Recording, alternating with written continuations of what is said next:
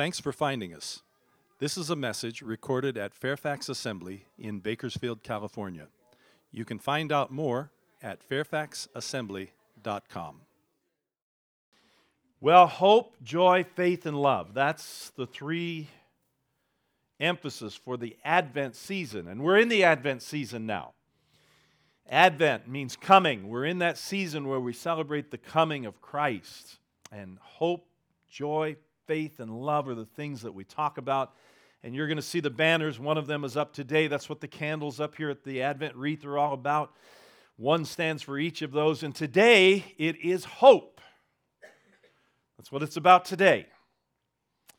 You know, sometimes it helps when you think about a word, what does it mean? it sometimes help if, if you look in the opposite direction. What does its opposite mean? So, what does the opposite of hope look like?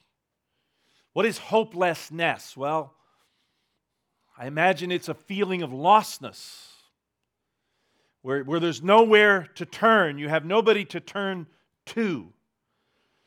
You, you're in a position where you're convinced that nothing is ever going to ever get better and all the joy and all the light has gone out, and there is no good future that you can imagine for yourself. You see it in that famous photo of a Dust Bowl mother. And she's thin and she's staring, and, and her gaze is empty, and she's looking into nothing because she's hopeless. Somebody has said that hopelessness, it's a, it's a bit like walking down a long, dark hallway and never knowing when that light is going to come back on. Somebody else has described it this way. They say, hopelessness, it's you're, you're silent maybe on the outside, but you're screaming on the inside. And as we turn our attention to the birth of Christ, that time when, when the world is invaded, our time and our space is invaded as God enters it by the Christ child, as we turn our attention there, we find that his coming crushes hopelessness and brings with it hope. Now, there's an interesting phrase in the scripture having to do with the coming of Christ. It says that Jesus came when? He came in the fullness of time. The fullness of time. That's when he came, when everything was just right for his coming. When Bethlehem happened, when that event took place that we celebrate this month. It took place in a, in a place he, he was born in that, that's hard. It was hard to have hope in anything. And at the time he was born, it was hard to have hope in anything. The iron heel of Rome was on the necks of everybody. And anywhere you looked, there was an occupying force in your nation. And it was there in the person of a heavily armed soldier. Just stop and imagine what a trip to the store would be like if you had to go through government checkpoints and your ID had to be presented every time you went out. And a soldier could come along and could order you. And you had no recourse. He could order you that for a, the next mile you would be his personal slave. You had to do whatever he said. That was the law. And that was the law when Jesus came. In fact, later on, Jesus will turn that whole thing on his head. When he says, if a soldier orders you to carry something for a mile, blow his mind and let him know that you are a totally different kind of human being by carrying it too. But that's what it was like. That was the hopelessness in that time. Stop and imagine what that would be like. These Romans had come into their nation and they had, they had instituted the bloody spectacle of crucifixion if you didn't knuckle under. And then there, there was government corruption that added to the hopelessness, and that corruption kept everybody poor. There was no chance to escape. There, there was a religious mafia. You, you would think you could turn to your religion for comfort, but there was a religious mafia that was in the hands of two very powerful, outwardly pious leading families, and they had made th- the faith a thing of fear and not comfort. They pounded into your head that you needed to be afraid of violating the law. And there were a lot of laws. And there was the constant reminders from them of everybody's imperfection. And they'd convinced everybody, they'd convinced all of the people of God's anger, and the sacrifices were essential to keep his rage from boiling over on you. And hellfire was more talked about than the comfort of heaven. And it didn't matter anyway because when you talked about heaven, only a few of the very most religious and careful keepers of hundreds of rules were ever going to see that place anyway. So there was plenty of hopelessness.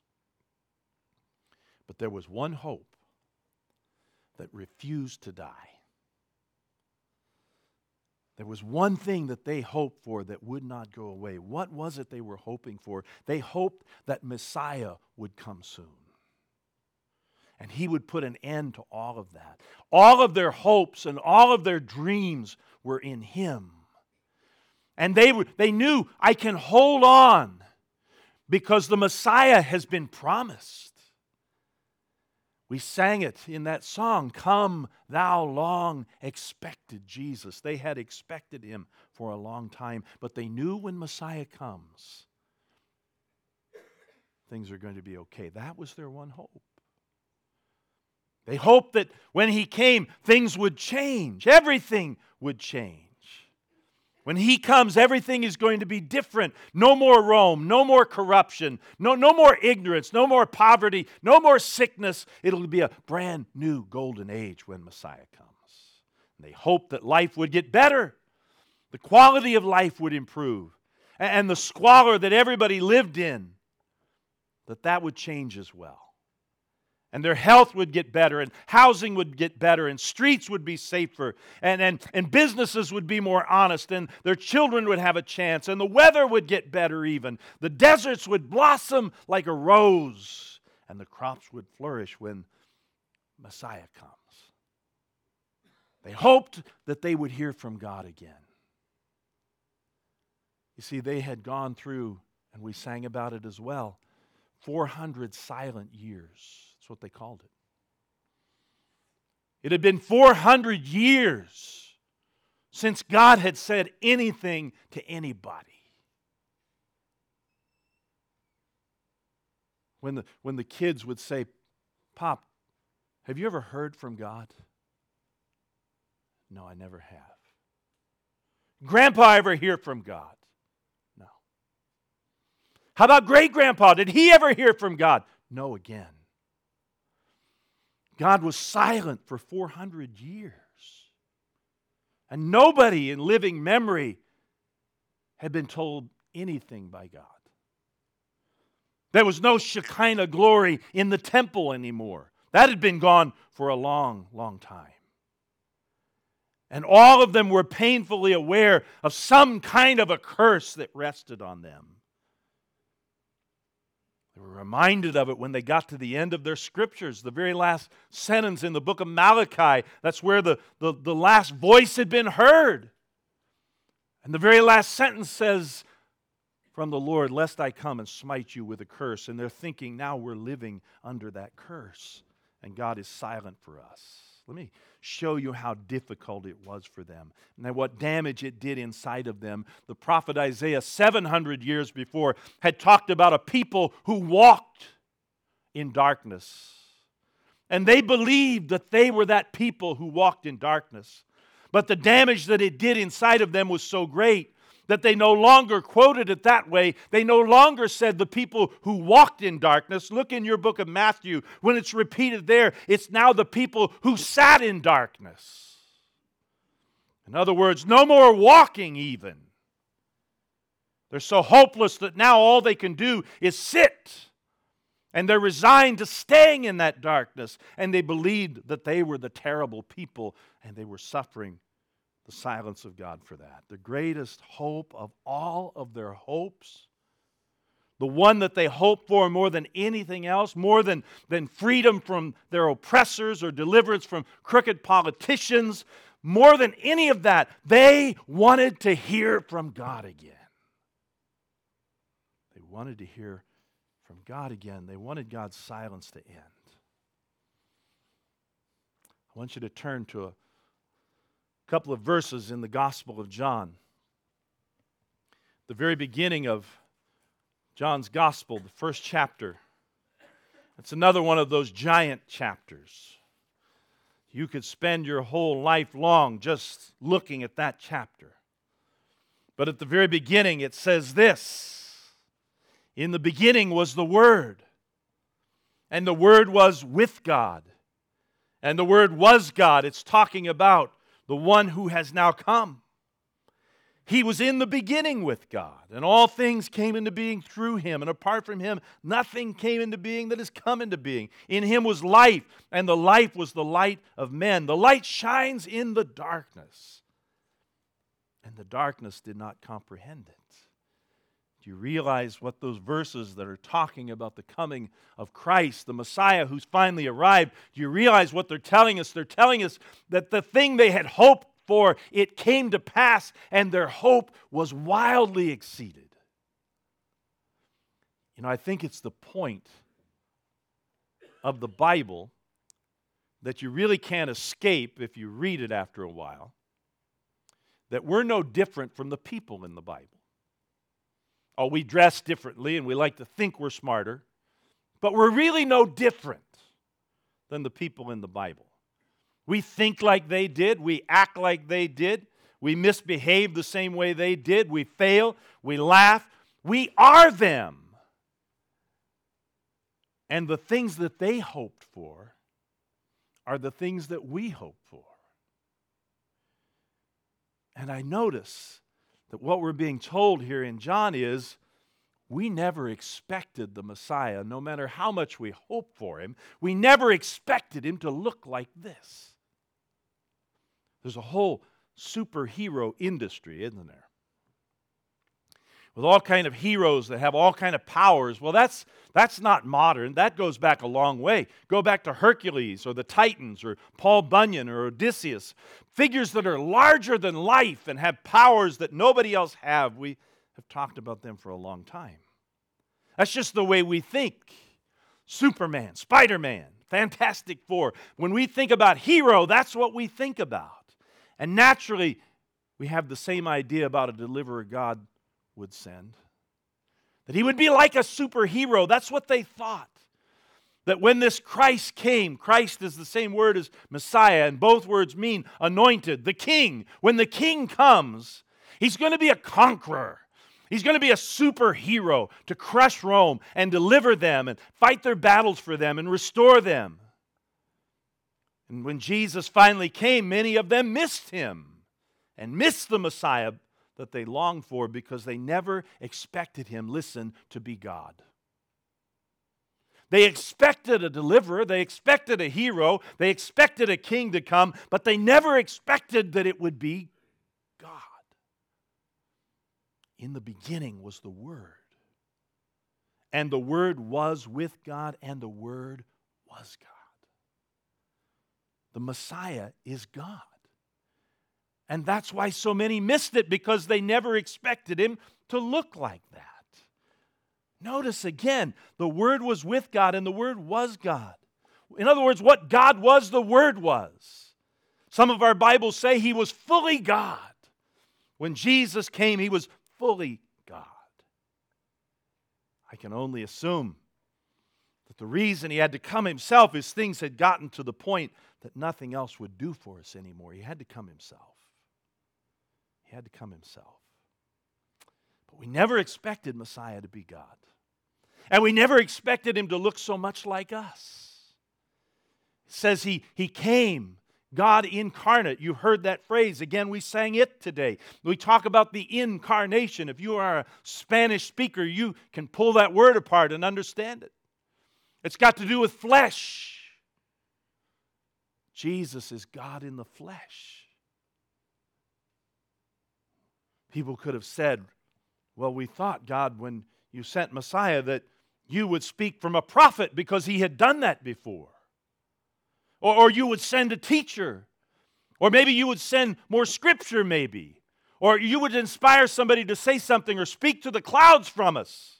That's what we were expecting. But he went beyond all of that. And when he spoke, he, he, he spoke what he wanted to say, and he did it through his son. Look at Jesus. That's what God has to say to us. Look at Jesus. That's what he wants to say to us. Some years before the silent years ended and the word came and Christ was born, there were a group of smart Greek philosophers that got together and they came up with a question, not knowing anything about a promised Messiah. But they came up with a question that was called the Great Proposition, and it went something like this If God became man, what would he look like? They tried to imagine if God came to earth, what would he look like? Well, they said he would probably have an unusual entrance into life, into this world. You don't get any more unusual than a virgin birth, do you? I bet you don't know of another. They said if, if God became man, if he came down, if he came to this earth, what would he be like? Well, he, we would expect that he could control nature. You remember Jesus saying to the storm, Be still. If God became man, they said, we would expect that he would know people on a level that others did not know people. He knows what's in us, doesn't he? Among other things, Jesus is a master psychologist. We would expect him, they said, to have power over death, and Jesus demonstrated that. We would expect that his words would be the greatest words ever spoken. And what did Jesus say about his own words? The most audacious statement a speaker could ever make. He said, Heaven and earth may pass away, but what I've got to say will never pass away. Now, either that's a true statement or it's the dumbest thing that was ever said. It's true. If God became man, if God became man, but we never expected him to look so much like us. Again, Isaiah said when he comes, he, he's, he's, he's going to be so like us. Isaiah said he's going to be so much like us that in him there would be no natural beauty that would draw people to him. He's not going to be a stunning model. He's going to be so common, so average, that he'll be overlooked easily. And that's just like the average person, isn't it? The average person, I'm looking at a bunch of average people. Not stunning in beauty, doesn't really attract anybody. That's average. He was average that way. And it was a word. When this word came, it was a word that spoke life to everybody that absorbed it. But we never expected him to look so much like us. And we never expected it to be so personal. The light shines in the darkness, and the darkness didn't comprehend it. Some Bibles say the darkness couldn't overcome it. And our confusion and our chaos and our trying to second guess and understand everything, we can't understand Him, can we? When He came, we never expected it to be so personal Jesus is, is never interested in what the crowd thinks or says or does. It's always, what do you think? What are you doing? Forget about them. What about you? Jesus is always interested in us as an individual. And I've got to tell you that you have gotten yourself involved in, saying, in something that, that, that is not religion, it's a relationship, and it's personal. And we never expected that when our Savior would come, our hero would show up, that it would be so personal. The Lord is so intensely personal. Hope is what we're talking about. So when the long expected Messiah comes in the first century Israel, or he shows up at the crossroads of our sad little lives today, we never imagined that he would come himself that he would come to us himself, and we never imagined that he would come in a body like ours, and we never dreamed that it would all be so personal, so personal that sometimes it just makes you weep to be around him. And you know, sometimes science sets itself up as an alternative to God. Every once in a while, it does that. I, I read recently of one scientist who was making a case saying, you know, worship, you can worship without God. You don't need to have a God to worship. This particular guy was an atheist, and he said, There is no God, but you can still worship. You don't need a God to worship. And then he went on to say, what, what would be wrong with people gathering to marvel at the law of gravity? Or, or to get together and, and wonder at the solar system and how vast it is and how intricate it is, or, or to contemplate the intricacies of the structure of a rose. Scientists actually proposed that as a replacement for worship of God. And he was pretty proud of his idea until somebody came along and said, Ask, can it, what you're proposing, can it tell me if I'll ever see my deceased parents again? And the scientist said, We can't help you with that. We had another funeral this last week. You know, I really don't like funerals. The problem with funerals for me is that I realize that in the life of somebody now, maybe a bunch of somebodies, everything has changed. Because I really do believe that this thing is so intricate, life is so intricate, that if you take out one person, it all changes. And so that happened for another family again this week. And I, I realize that we can hold it together when it comes time for funerals because of the hope that we will see them again, right? That's how we can make it bearable. Is this person who has always been there and they're not there now, but one day they will be back again and, and we'll see them again. And, and that helps us to bear it and hold it all together. I was telling Wayne a while ago, it's, it's a year ago that my mother passed away. And I've been thinking about that for several weeks. In fact, the last several weeks I've had those kind of awkward internal moments, kind of sort of like the external moment when you trip and you're glad you're all by yourself and nobody saw it. But that's been happening on the inside, and I've been glad nobody saw it. Where I've thought about something or been involved in something and thought, oh, I want to tell my mom. Or I want to ask her a question and get her advice on something. She saved me from doing a lot of dumb things because I would ask her and she would give her best advice. And so there are things I want to ask her. Or, or, or I want to include her in on something, and then all of a sudden I'll be thinking that, and then, oh yeah, that.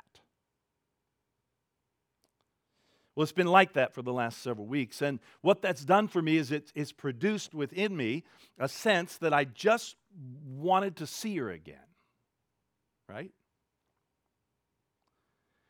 And I began to think, because I don't know how it happens with you, but it happens this way with me. Things that happen in life, they crowd into my dreams, you know? in some distorted form usually, but they get in there, the things that I'm dealing with during the day. And so I thought it was kind of amazing over these last several weeks. I've been thinking along those lines that I wanted to see her, that I hadn't had any dreams of her for a year. And I thought that was unusual and odd. Because things you think about get into your dreams sometimes. And so I was disappointed that I wasn't even seeing her in a dream. But yesterday, Saturday, right before I woke up, it was a crazy, disjointed dream. It didn't mean a whole lot. But as I, right before I woke up, she was there. And she was healthy and whole and. And then when I, I did wake up, I realized that it was a year to the day that she left. Crazy, huh? Now, you can say what you want, but I'll take that one from God.